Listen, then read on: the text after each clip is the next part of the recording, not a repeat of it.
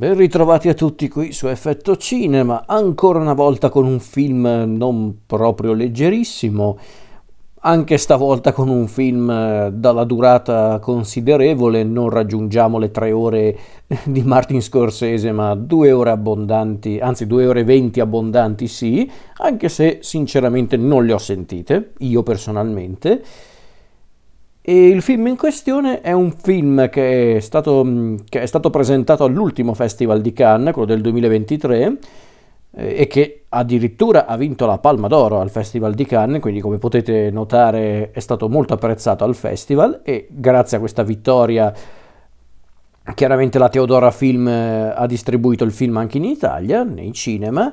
grazie tra l'altro, e quindi parliamo di Anatomia di una caduta. Film diretto da Justine Triet, nota perlomeno nell'ambito del cinema magari un po' più ricercato o comunque del cinema francese, nota regista e sceneggiatrice che appunto ha appena vinto la Palma d'Oro per Anatomia di una caduta, ma era già abbastanza nota negli ambienti dei festival o comunque tra i cinefili per alcuni suoi film, tra cui Tutti gli uomini di Victoria e Sibylle, labirinti di donna, film che ha girato prima appunto di questo Anatomia di una caduta. E particolarità del cinema di Justine Triet, vabbè, non sto qua a parlarne perché non mi sembra il caso di monopolizzare la puntata su di lei, però tra le altre cose che ha fatto Justine Triet, ecco, lei ha portato al successo anche l'attrice francese Virginie Efira, che l'avrete vista sicuramente in qualche film, perché lei è proprio una delle attrici francesi più note degli ultimi 10-12 anni di cinema francese, ma non solo. L'avrete vista sicuramente negli ultimi film di Paul Verhoeven tipo Benedetta o Elle, ma ha fatto appunto anche alcuni film francesi, a volte leggeri, altre volte un po' meno. Per esempio negli ultimi 2 anni l'abbiamo vista in non pochi film, tra cui per esempio La doppia vita di Madeleine Collins, film molto interessante tra l'altro, e anche nel più intimo I figli degli altri, guarda caso entrambi visti al cinema e guarda caso entrambi presenti in Effetto Cinema, quindi al limite andate a recuperare quelle puntate.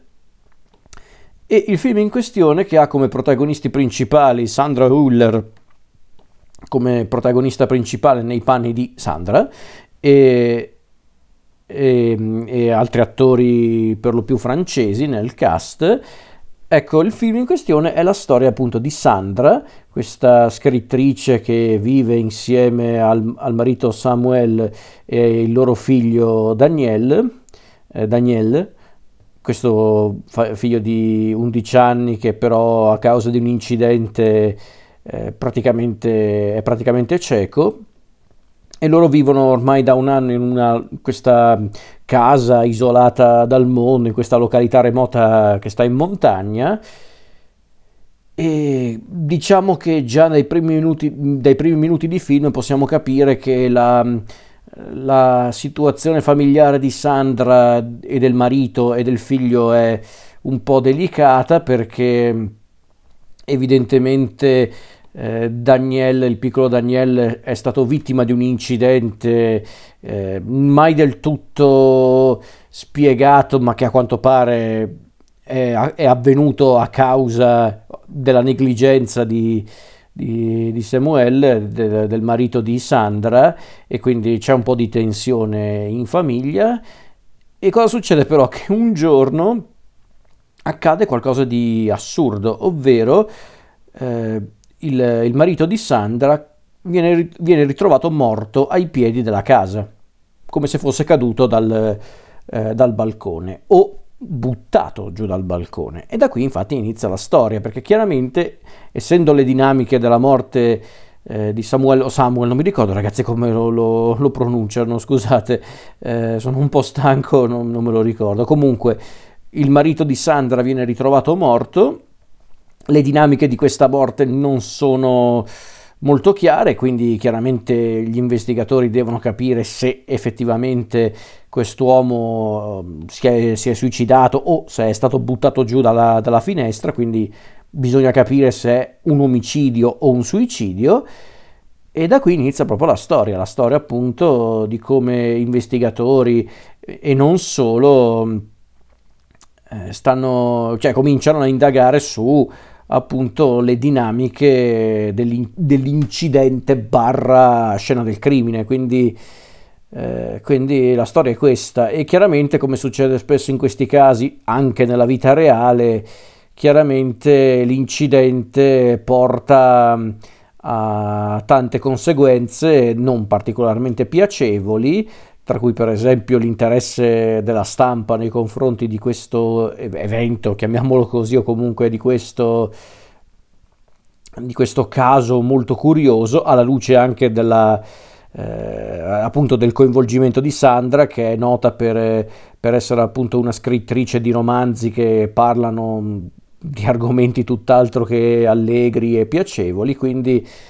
è proprio quel classico caso di cronaca nera che affascina tanto un certo tipo di pubblico e un certo tipo di mondo mediatico, non me personalmente, ma chiaramente qui sono anche punti di vista. E quindi la storia è questa,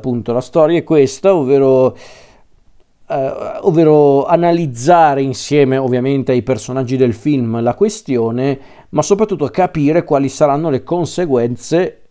di tale evento nelle vite di Sandra e del figlio Daniele, perché alla fin fine è quello il punto del discorso. Su certi aspetti non è neanche davvero rilevante in apparenza, non è rilevante capire cosa è effettivamente successo, nonostante sia comunque un po' il motore di tutta la storia. Mi verrebbe da dire che l'incidente / presunto omicidio / presunto suicidio,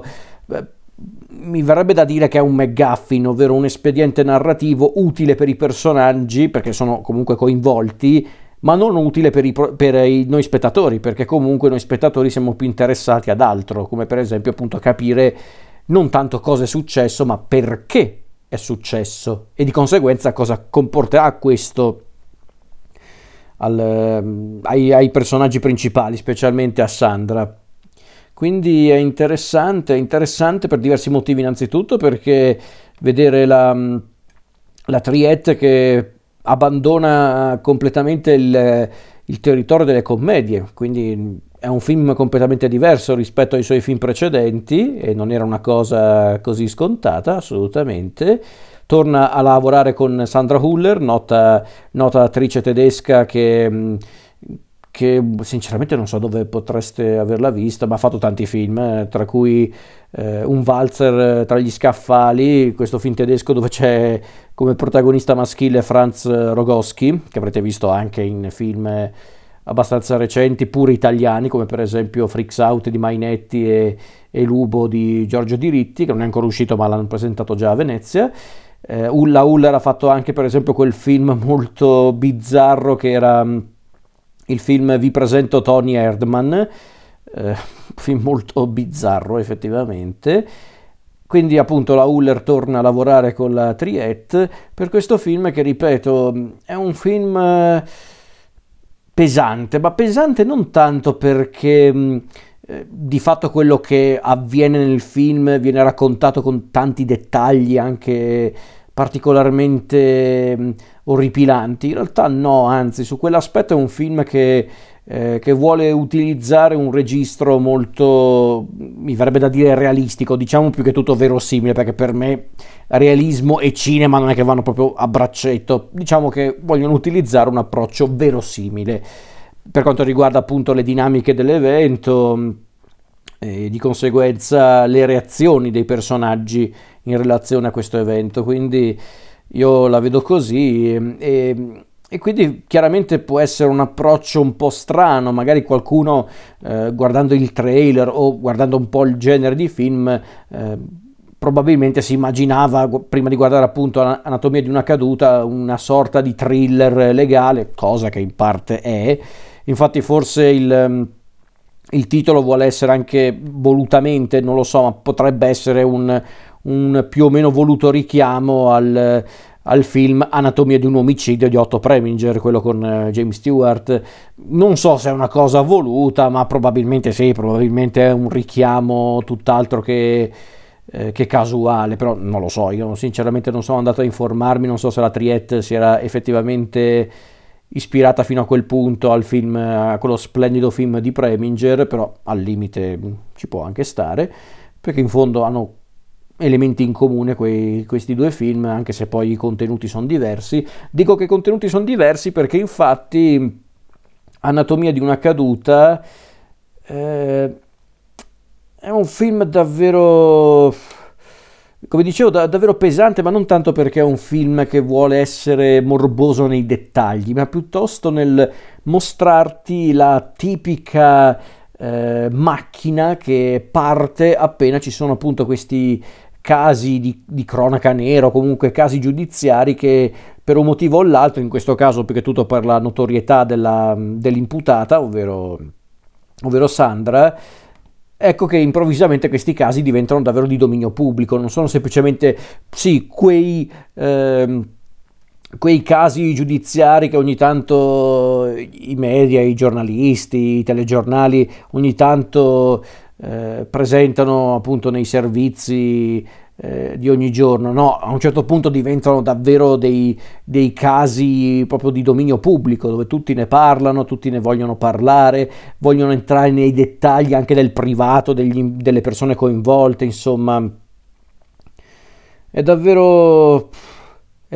interessante come film proprio per questo, perché riesce ad essere morboso ma in maniera intelligente. Lo dico perché per me la morbosità non è necessariamente una cosa positiva nell'ambito della narrazione, intendo dire nella narrativa, perché secondo me la morbosità non è proprio una cosa piacevole nella nostra realtà. Se penso, visto che stiamo parlando anche di argomenti più o meno legati al film, se penso per esempio a questi podcast che stanno spopolando riguardo i vari casi di cronaca nera, oppure diciamo le inchieste sui noti casi di cronaca nera, oppure quei podcast che vogliono parlare nel dettaglio delle vite e delle azioni dei vari serial killer noti della storia del Novecento, se non prima. Sono cose che a me danno fastidio, sono cose che mi danno fastidio al cinema, figuriamoci quando poi vogliono appunto raccontare i fatti pezzo per pezzo, per il puro gusto, ripeto, di neanche scandalizzare, proprio di entrare nel dettaglio, quando alla fin fine tu stai comunque parlando di un qualcosa che riguarda la morte di una o di più persone. Quindi l'ho sempre vista come una cosa morbosa, ma ripeto, anche quando al cinema si fanno queste cose, quando si vuole fare per esempio i film biografici o comunque i film basati appunto su appunto i casi di cronaca nera, le gesta dei serial killer, queste cose qua, basta un niente per diventare davvero morbosi e quindi un po', non dico inopportuni, ma anche gratuiti. Sono davvero rari i casi di film di questo genere che mi convincono al 100% o che mi convincono proprio in maniera anche generale. Anatomia di una caduta vuole parlare proprio di questo, e quindi riesco ad apprezzarlo proprio per questo motivo, perché vuole parlare proprio di questo, ovvero di quello che si crea attorno a un caso evidentemente non proprio chiarissimo, ma che a un certo punto diventa quasi una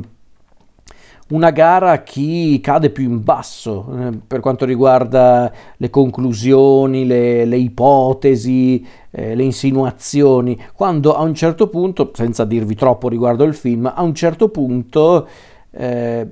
come dice un personaggio, non vi dico chi, la cosa più importante non è tanto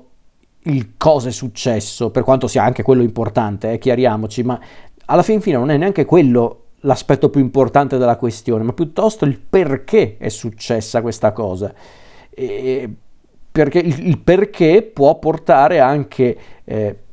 la regista e sceneggiatrice e i personaggi, ma anche noi spettatori, a trarre le conclusioni della questione. Conclusioni che, ripeto, non necessariamente portano a una soluzione concreta del caso giudiziario, ma che perlomeno ti fa comprendere cosa stanno provando per davvero i personaggi. Quindi è un lavoro interessante che peraltro la Triet riesce anche a dirigere con un certo stile, uno stile un po' particolare, perché ogni tanto sembra anche voler neanche concedersi dei virtuosismi, diciamo un po' anche disorientare, vuole un po' disorientare lo spettatore, perché a volte utilizza delle inquadrature fisse, altre volte invece c'è l'utilizzo della macchina da presa mossa, in realtà non senza motivo, quindi non è una cosa che mi dà fastidio. O addirittura quando ci sono, per esempio, i momenti nel film in cui ci sono le testimonianze durante il processo, vengono utilizzati diversi approcci per raccontare appunto queste testimonianze attraverso le immagini, perché è pur sempre cinema. Quindi è davvero interessante come film. Non è un film che chiaramente vuole dare la pappa pronta allo spettatore, ma non potrebbe neanche volendo, credo, per quello che vuole trattare. Cioè, poteva farlo, per carità, ma secondo me se avesse fatto una roba del genere avrebbe rovinato buona parte del film, buona parte del lavoro, perché è un film intrigante. E forse, bisogna dirlo, forse lo è anche troppo, nel senso, forse la regista a volte gongola anche un po', cioè con l'idea appunto di volerci coinvolgere in questa storia, ergo di volerci ingannare o comunque anche un po' sviare ogni tanto. A volte si diverte proprio a giocare con noi come se fossimo un pezzo di carne, il che, ripeto, da una parte secondo me è una cosa anche voluta all'interno del film, perché di fatto è un film molto ambiguo, perlomeno per quanto riguarda lo spunto di partenza della storia, però dall'altra forse a volte la Triet vuole anche proprio un po' prenderci per i fondelli, non so quanto volutamente, perché magari a volte lo fa involontariamente, però è una cosa che non mi ha dato fastidio, devo dirlo. Ci sono registi molto più noti, registi o registe più note della Triet, che sono decisamente molto più morbosi, molto più compiaciuti, anche molto più arroganti, bisogna dirlo. Chiaramente, essendo un film un po' intricato, neanche intricato, contorto, un po' conturbante, appunto a volte un po' morboso, e quindi, ripeto, ci può stare che ogni tanto sia anche un po' compiaciuto nella sua volontà di essere appunto un po' contorto, quindi non lo vedo come un problema grosso, chiariamoci, però certo può essere un po' fastidioso magari per chi non se ne intende molto di film di questo genere, o magari per chi invece vuole guardarsi un film in maniera un po' svagata, il che secondo me è sbagliato, andare a vedere un film di questo genere e aspettarsi una roba svagata, ripeto. Quindi mi spiace, ma qui a peccare sono quelli che vanno a vedere un film del genere senza aspettarsi qualcosa di un po' più pensato e non necessariamente qualcosa di davvero complesso, perché in realtà il film non è complesso, e questa è la cosa che tutto sommato apprezzo, perché ho detto che è un pochino intricato, un pochino contorto, anche un po' morboso, ma di fatto non è incomprensibile, non è una roba così contorta e incomprensibile, anzi è un film che tutto sommato è anche fin troppo semplice per quello che vuole raccontare, nonostante non vuole raccontarti tutto, o quantomeno non vuole raccontarti le cose che alla fine sembrano anche un po' superflue arrivate a un certo punto della storia, e quindi questa è una cosa che io ho apprezzato. Detto questo, è un film che consiglio, sì, perché comunque io ritengo che film di questo genere sono comunque molto interessanti da guardare, e sono quei film che non dico che necessariamente ti possono colpire, cioè fino al punto in cui tu arrivi a dire mi è piaciuto tantissimo, lo voglio assolutamente riguardare domani e trarre delle nuove conclusioni. No, per carità, magari a qualcuno può non convincere un film del genere, assolutamente, anche questo il bello e la fregatura della soggettività, e non ho detto soggettività a caso perché sarà anche questo un termine molto importante all'interno del film, chi vedrà il film capirà, però ecco, diciamo che è quel genere di film che comunque non lascia indifferenti, e questa è una cosa che io cerco sempre di premiare comunque, perché secondo me un film che magari non ti convince completamente ma che non ti lascia indifferente è un film che funziona comunque, il che, ripeto, non vuol dire che necessariamente devi apprezzarlo, lo devi lodare, lo devi valorizzare, ma comunque non ti ha lasciato indifferente, perché poi questo è anche quel genere di film che attraverso appunto il contesto narrativo, ovvero quello del processo, vengono affrontate tante tematiche, e non lo so, sembra incredibile ma lo è, perché cioè sembra incredibile ma non lo è per davvero, perché in realtà si sa a volte nei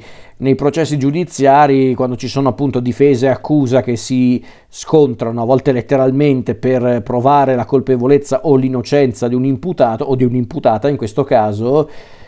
a volte si ricorre anche a degli espedienti, a delle strategie, poi chiaramente io parlo da profano e da spettatore, si intende, non faccio l'avvocato, però a volte si ricorre a certi espedienti, a certe tattiche, perché a volte sono delle vere e proprie tattiche che talvolta spingono appunto gli avvocati e talvolta anche i giudici e i giurati a interessarsi o comunque ad approfondire in maniera forse a volte anche un po' inopportuna tutti i dettagli della vita privata dell'imputato, in questo caso dell'imputata, e quindi con questo espediente ecco che si arriva a parlare anche di tante tematiche, come per esempio il sempre eterno conflitto riguardo il rapporto di coppia, ovvero passare del tempo con una persona o addirittura vivere in maniera proprio permanente con una persona implica una maggiore trasparenza, o in realtà diventa una roba castrante, nel senso, quando tu cominci a vivere e a condividere la tua vita con una persona, riesci effettivamente ad aprirti con questa persona, o in realtà paradossalmente diventi ancora più chiuso, ancora più come posso dire, anche più guardingo. Questa è la cosa che mi ha colpito, come del resto è anche un film che attraverso appunto l'espediente del processo vuole parlare anche di argomenti quelli sempre molto caldi, specialmente negli ultimi anni, come per esempio il rapporto tra i sessi, il concetto della parità, oppure il concetto legato agli stereotipi che chiaramente molti tendono a portare all'estremo in casi di questo genere, quindi insomma, è un film interessante, è uno dei migliori film che ho visto recentemente. Sapete una cosa, in realtà lo devo un po' valutare con il tempo, nel senso ci devo pensare un po' su, però mi è piaciuto, chiariamoci, mi è piaciuto, è un film che, ripeto, non mi ha lasciato indifferente, è un film anche bello pesante quando ci si mette, specialmente quando si concentra non tanto sull'evento, non tanto sulla questione, ma piuttosto sui personaggi, e quello è un approccio che fa una certa differenza se lo sai utilizzare, quindi devo dire che è un film che mi ha convinto, è un film che consiglio, ripeto, non aspettatevi un film semplice, immediato e tutto sommato anche leggero, perché non lo troverete, chiariamoci. Però, ripeto, è un film molto interessante per quello che racconta, per come lo racconta, e soprattutto, come dicevo prima, è un film che comunque non lascia indifferenti, e quindi sono quei film che io comunque consiglio a prescindere, al di là che vi piacciono o meno, perché sono comunque quei film che vi spingono anche a riflettere su voi stessi, ma anche sull'attualità, quindi sono film da valorizzare, secondo me.